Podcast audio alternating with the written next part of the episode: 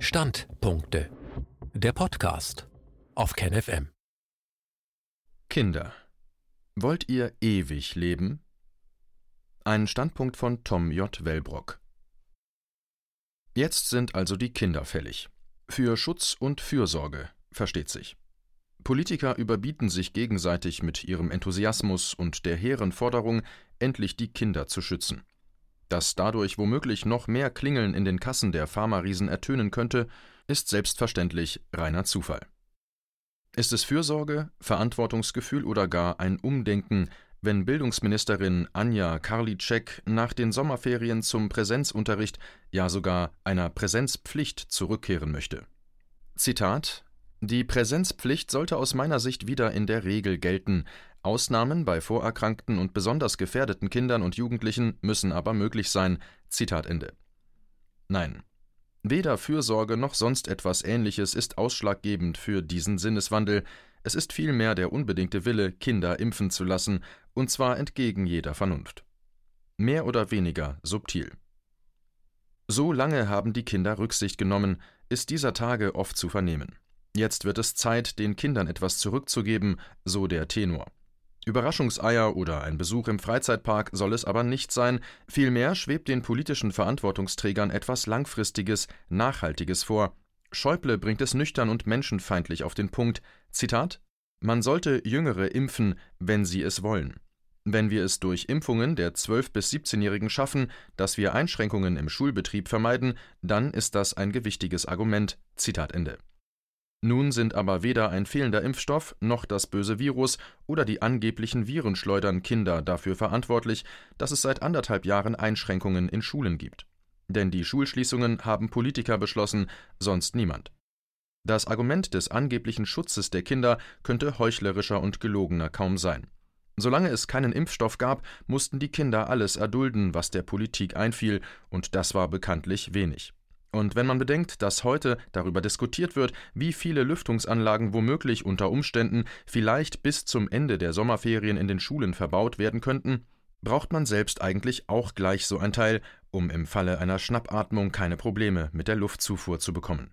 Die große Sorge um die Kinder ist einzig und allein auf den Impfwunsch der Politik zurückzuführen, das ist verachtend und sollte justiziabel sein.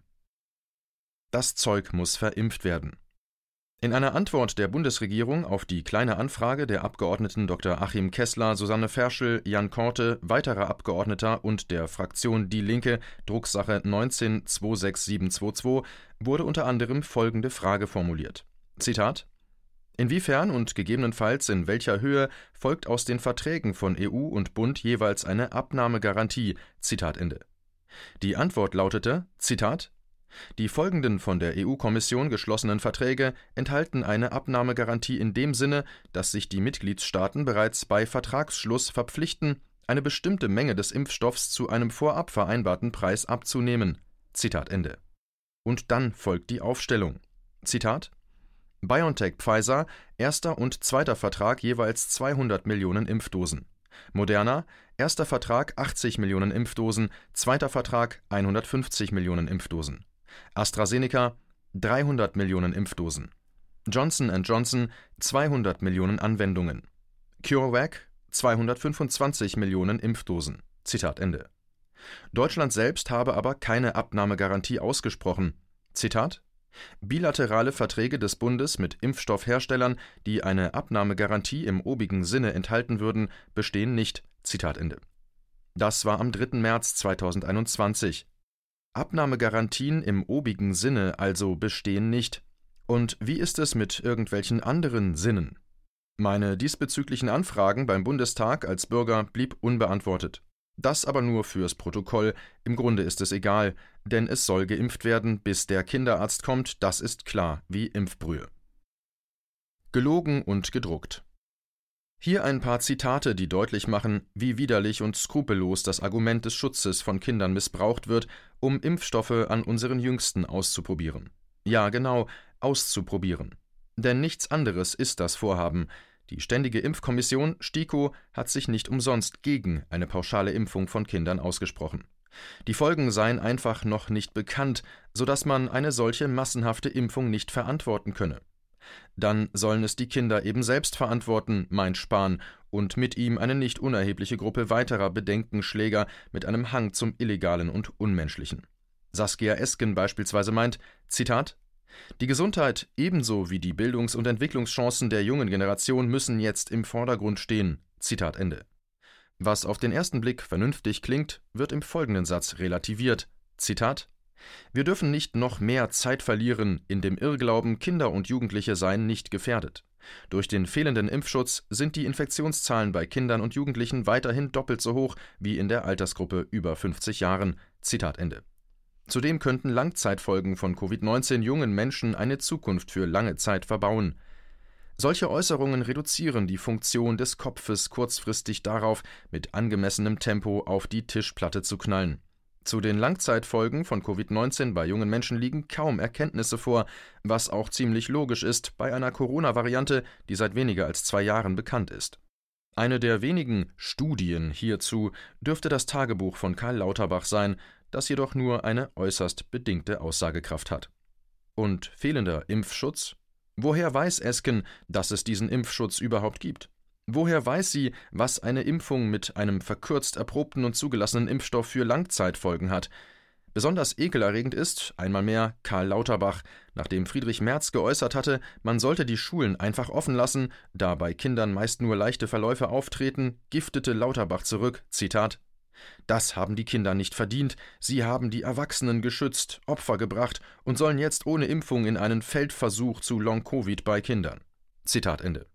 Nachzulesen ist diese steile These sicherlich im eben erwähnten Tagebuch des Karl Lauterbach. Bemerkenswert ist aber die Beweisumkehr, die der Mann mit der eigenwillig gestrickten Psyche hier betreibt. Immerhin hat Merz recht, wenn er sagt, dass Kinder kaum betroffen von Covid-19 sind, dazu mehr weiter unten im Text. Die Langzeitfolgen bei Kindern dagegen sind in erster Linie Gedankenblasen, die platzen wie andere Blasen auch, wenn man es übertreibt mit ihnen. Und die Kinder so? Lassen wir jetzt aber mal die Impfgeilheit der Politik außen vor und beschäftigen uns kurz mit ganz trockenen Zahlen, zum Beispiel mit denen, die uns die Deutsche Gesellschaft für Pädiatrische Infektiologie DGPI liefert. Zitat Seit dem 17. März 2020 hat die Deutsche Gesellschaft für Pädiatrische Infektiologie DGPI ein Register geöffnet, in das bundesweit Kinderkliniken stationär behandelte Kinder und Jugendliche mit SARS-CoV-2-Infektion melden. Mit Stand 11. April 2021 wurden in das Register bislang 1259 Kinder aus 169 Kliniken mit ihren detaillierten klinischen Verläufen eingetragen. Ungefähr ein Drittel der Kinder war jünger als ein Jahr, ein Drittel zwischen zwei und sechs Jahren und ein Drittel zwischen sieben und zwanzig Jahre. 62 der 1259 Patienten, also 5 Prozent, mussten auf einer Intensivstation behandelt werden. Seit Beginn des Registers im März 2020 wurden insgesamt acht verstorbene Kinder gemeldet, davon waren drei Kinder in einer palliativen Situation verstorben, in einem Fall war die Einordnung nicht möglich. Bei insgesamt vier Kindern wurde Covid-19 als Todesursache festgestellt. Zitat Ende. Und weiter heißt es, Zitat, dem RKI wurden nach Infektionsschutzgesetz bis 13. April 2021 insgesamt 78.537 Todesfälle gemeldet. In der Altersgruppe der 0- bis 9-Jährigen waren dies 12 Todesfälle. In der Altersgruppe der 10- bis 19-Jährigen 5 Todesfälle. Wobei insgesamt drei Fälle noch nicht validiert waren. In die Statistik des RKI gehen die Todesfälle ein, bei denen ein laborbestätigter Nachweis von SARS-CoV-2 (direkter Erregernachweis) unabhängig von der tatsächlichen Todesursache vorliegt. Sowohl Menschen, die unmittelbar an der Erkrankung verstorben sind (gestorben an), als auch Personen mit Vorerkrankungen, die mit SARS-CoV-2 infiziert waren und bei denen sich nicht abschließend nachweisen lässt, was die Todesursache war (gestorben mit), werden derzeit in den RKI-Meldedaten erfasst Insofern erklärt sich die Diskrepanz zum DGPI-Register, in dem die klinischen Verläufe detailliert vorliegen. Die Untererfassung gilt auch für die als hospitalisiert gemeldeten Kinder, hier liegen die Meldedaten des RKI etwa doppelt über den Zahlen des DGPI-Registers. Zitat Ende. Und dann können wir noch etwas lesen, das in erster Linie an die Eltern der Kinder gerichtet ist. Es ist der Versuch, Angst zu nehmen, zu beruhigen, der Panik entgegenzutreten. Zitat jeder einzelne Fall eines schwer erkrankten oder verstorbenen Kindes an einer SARS-CoV-2-Infektion ist ein Fall zu viel und ein unerträgliches Einzelschicksal für Kind und Familie. Die nun seit Beginn der Pandemie gemachte Beobachtung, dass von den schätzungsweise 14 Millionen Kindern und Jugendlichen in Deutschland nur etwa 1200 mit einer SARS-CoV-2-Infektion im Krankenhaus, also weniger als 0,01 Prozent, behandelt werden mussten und vier an ihrer Infektion verstarben, also weniger als 0,00002 Prozent, sollte Anlass sein, Eltern übergroße Sorgen vor einem schweren Krankheitsverlauf bei ihren Kindern zu nehmen. Zitat Ende. Damit lässt sich kein Impfstoff verkaufen, ebenso wenig wie hiermit. Zitat in der Saison 2018-19 wurden nach Angaben des RKI insgesamt 7.461 Kinder unter 14 Jahren mit Influenza als hospitalisiert gemeldet, neun Kinder verstarben. Nach Angaben des Bundesministeriums für Verkehr und digitale Infrastruktur lag im Jahr 2019 die Zahl der durch einen Verkehrsunfall getöteten Kinder bei 55. Nach Angaben der DLRG die Zahl der ertrunkenen Kinder bei 25. Diese Zahlen sollen und dürfen keinesfalls gegeneinander aufgerechnet werden, mögen aber bei der Einordnung helfen. Zitat Ende. Abgrundtief widerlich. Der Rest dieses Textes sollte als Kommentar meinerseits gewertet werden. Fakten kommen jetzt keine mehr. Aber ich möchte meine Abscheu gegenüber unseren Politikern, den meisten von ihnen, zum Ausdruck bringen. Ich möchte betonen, dass ich jedes, wirklich jedes Vertrauen in die Politikerkaste verloren habe. Ich möchte klarstellen, dass Fürsorge hier als Mittel der Erpressung und der widerwärtigen Propaganda missbraucht wird. Ich möchte unterstreichen, dass ich den politisch Verantwortlichen in diesem Land nicht mal mehr glaube, wenn sie sagen, dass sie am Abend gegrillt haben. Ich bin zudem fassungslos, weil es keinen breiten gesellschaftlichen Aufschrei gibt. Mögen sich alle impfen lassen, die es wollen, weil sie an die Wirkung glauben, weil sie ihr altes Leben zurückhaben wollen, weil sie hoffen, damit einen wertvollen Dienst an der Gesellschaft zu leisten. Jeder dieser Gründe und zahlreiche andere mehr ist zu akzeptieren, zu respektieren. Jeder, der seine Impfentscheidung fällt, möge das gemäß seiner Überzeugung tun und, wenn es mir noch so schwer fällt, sie zu verstehen. Ich muss sie nicht verstehen, es steht mir nicht zu, geht mich nichts an. Aber diese Entscheidungen sind die von mündigen Erwachsenen, die die Möglichkeit haben, sich über mögliche Vorteile und Nachteile zu informieren. Kinder sind in dieser Lage nicht, zumindest nicht im Ausmaß eines Erwachsenen. Und Kindern wird die Entscheidung ohnehin abgenommen von ihren Eltern, den Kinderärzten, den Medien, der Politik, der Gesellschaft. Wie tief sind wir gesunken, wenn wir die Lügen glauben, die uns Tag für Tag, Woche für Woche, Monat für Monat erzählt werden. Selbst wenn man die letzten anderthalb Jahre den Kopf tief in den Sand gesteckt hat, kann einem nicht entgangen sein, dass sogar die Medien, die diesen ganzen Dreck mitgetragen haben, hier und da etwas aufdecken, hinterfragen, diskutieren, wenn auch eher als Versuch, ein Feigenblatt vor die durch Manipulation geschredderten Genitalien zu halten. Die Skandale, das ständige Fehlverhalten der Politik, die selektive Auswahl von Experten, die immer fortwährende Angst und Panikmache.